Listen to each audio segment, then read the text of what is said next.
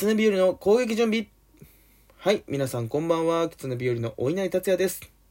はい、ということで、えー、一人収録放送です。よろしくお願いいたします。なぜね、私が一人でこうやって収録放送をしてるかと申しますと、えー、本当はですね、本日上がる予定だった収録配信をですね、えー、松本さんと、えー、リモートで収録したんですよ。ね。松本さんがね、話題を持ってきてくれて、えー、熱く話してくれて、えー、収録をしたんですけども、私がね、操作ミスによってね、それをね、消してしまったので 幻の回にしてしまったのでね、えー、私が改めて、え、こうやって教文の収録放送をね、一人で撮ってるというわけでございます。本当にね、え、これを聞いてくださってる皆さんに謝罪、そして松本さんに特に謝罪を申し上げたいと思います。本当に申し訳ございませんでした。ね、本当にね、これは、ダメだろっていう状況でございます。はい、ということで今日は一人で頑張りたいのでよろしくお願いいたします。えー、この狐日和の攻撃準備はですね、狐日和がメディア進出に向けてトークスキルを身につけるべく日常で起こった出来事をお話しする番組です。はい、ということで、えー、そんな番組でございますが、えー、本日はですね、もう家の方で在宅ワークをずっとしてまして、パソコンとにらめっこをずっとしてまして、外に一切出てないもんですから、えー、誰とも喋ることなく、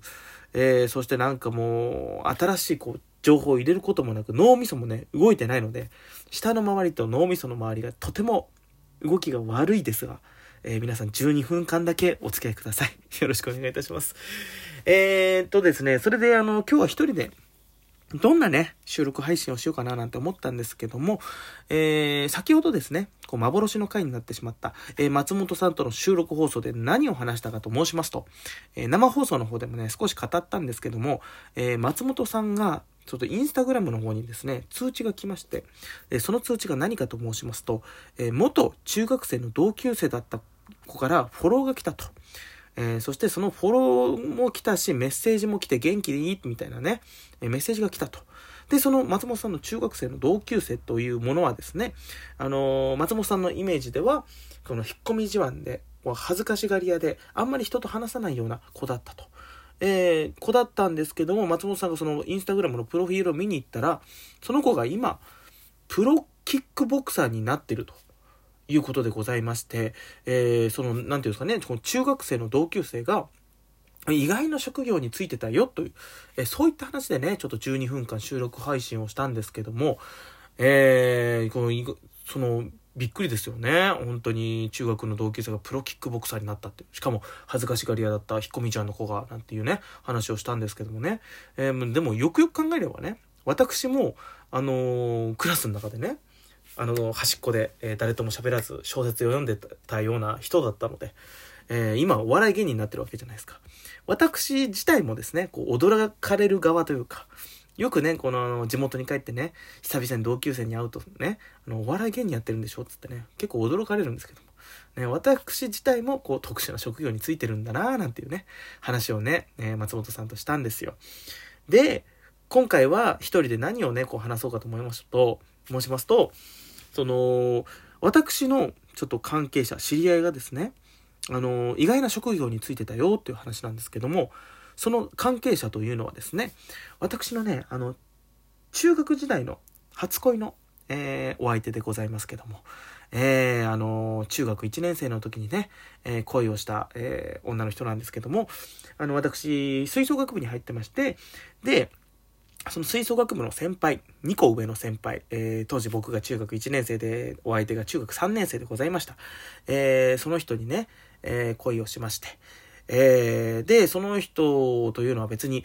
モテてるわけでも、えマドンナとかね、そういう噂が立ってるわけでもなく、別にその内面でね、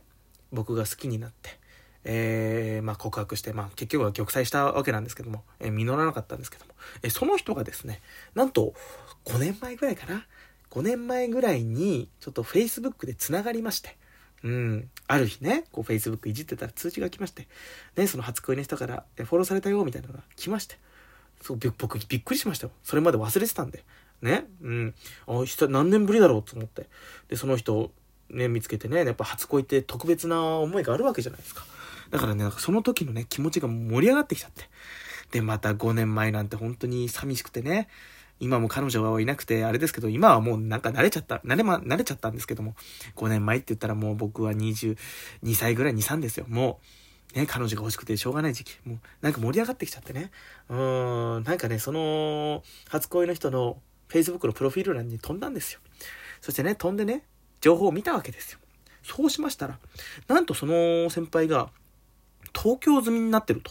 いうことで、ね、北海道帯広じゃなくて、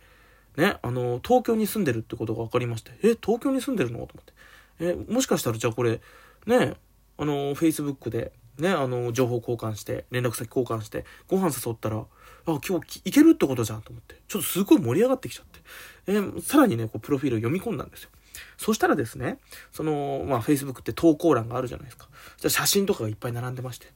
そしたら、その初恋の人がですね、なんとですね、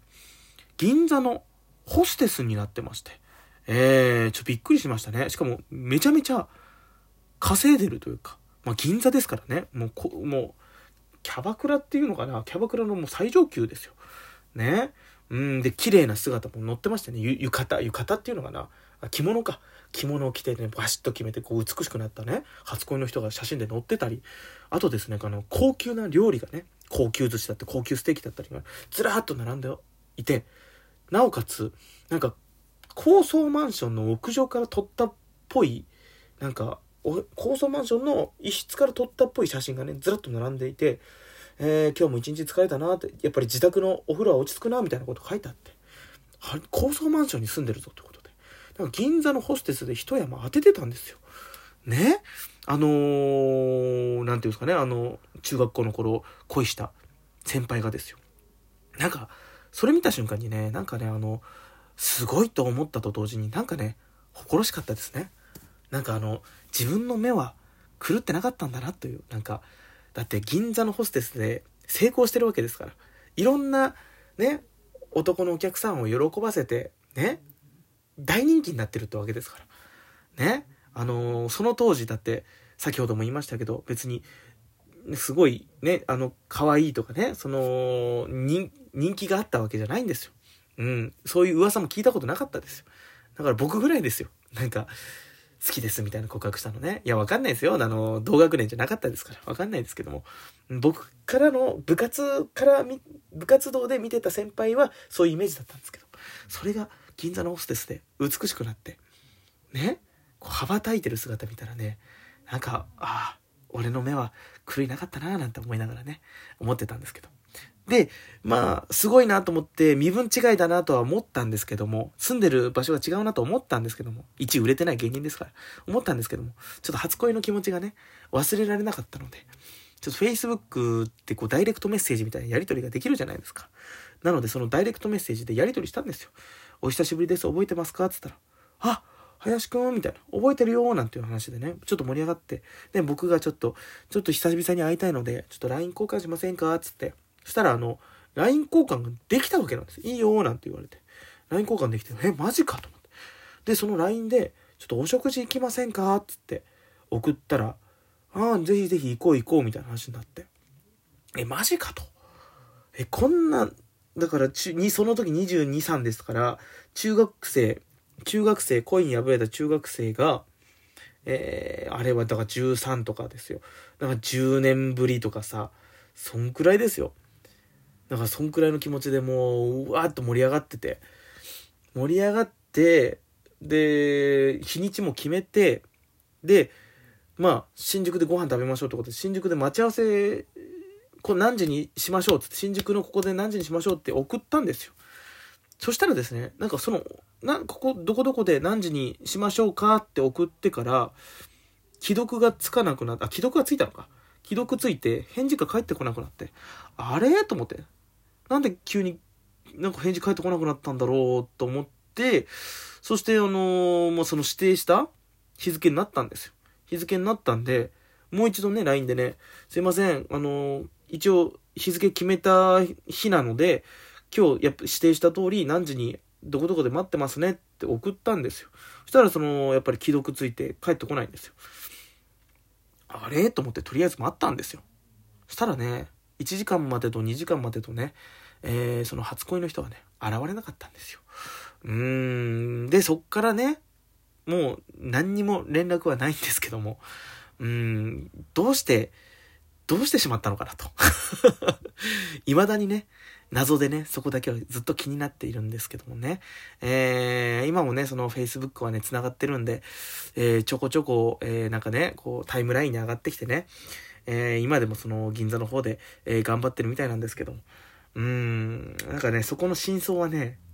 聞きたいですね。なぜ、5年前、あのー、来なかったのかと。ね。うーん、そこが謎なんですけど、ちょっとね、甘酸っぱい終わりになってしまったんで、そ、そこからね、もう、初恋はね、もう終わりました。終わりましたというか、もう全部片付けました。もう来なかったということでね。ちょっと僕もね、その当時の LINE の文章もね、ちょっと気持ち悪かったかもしれないので、なんかちょっと送りすぎた、なんかもう流行る気持ちがね、出て送りすぎたっていうのもあるんで、ワンチャンブロックの可能性もね あるかもしれないのでね、うん、そこの真相はね、知りたいですけど、もうね、えー、多分、連絡取ることは、会うことはないでしょうって感じでございますかね。えー、もしね、僕がね、売れてね、お金持ちになったらね、銀座のね、そのホステス、店は分かりませんけど、どっかで会えたらなぁなんて思います。うん、そんな話でした。うん、ありがとうございます。ね、いつかね、売れたらね、あの、あの人は今、みたいな。初恋の人に取材してみました、みたいな番組とかね、よくあるんでね。それでね、ちょっと名前を挙げたいな、なんて思いますけども。えー、ということで、意外なね、この初恋の人が、銀座のホステスで成功してたよっていう、そんな話でございました。えー、今日もね、ちょっとやっぱ、舌回ってなかったですけどね。皆さんいかがでしたでしょうか？えー、またね、あのー、収録放送、えー、随時やっていきたいと思いますので、よろしくお願いいたします。今度は、消さないようにしたいと思います。はい、ということで、えー、本日は、お稲荷達也の一人収録放送でございました。皆さん、ありがとうございました。バイバーイ。